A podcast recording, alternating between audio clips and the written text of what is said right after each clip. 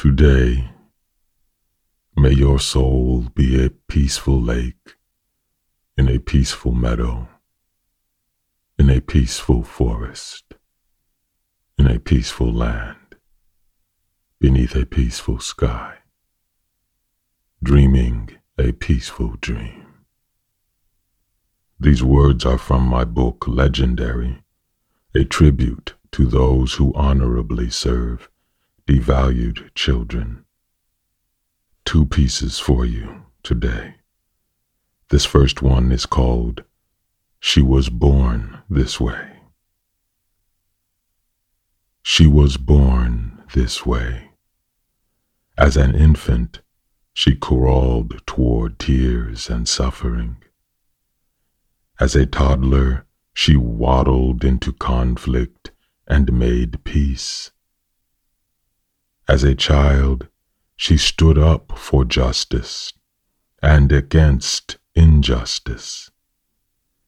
Always the mercury of her compassion rising easily as air, forcefully as tide, triggered simply by the existence of all living things.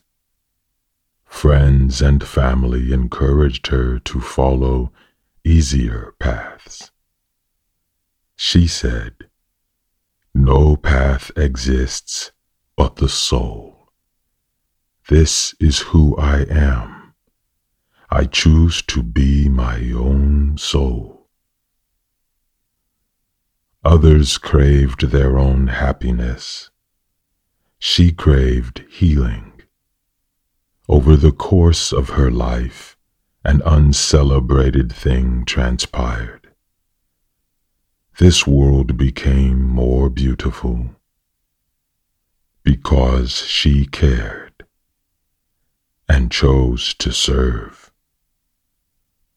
Some old cultures say every rainbow is the heart of God reflected in the breath of a caring soul.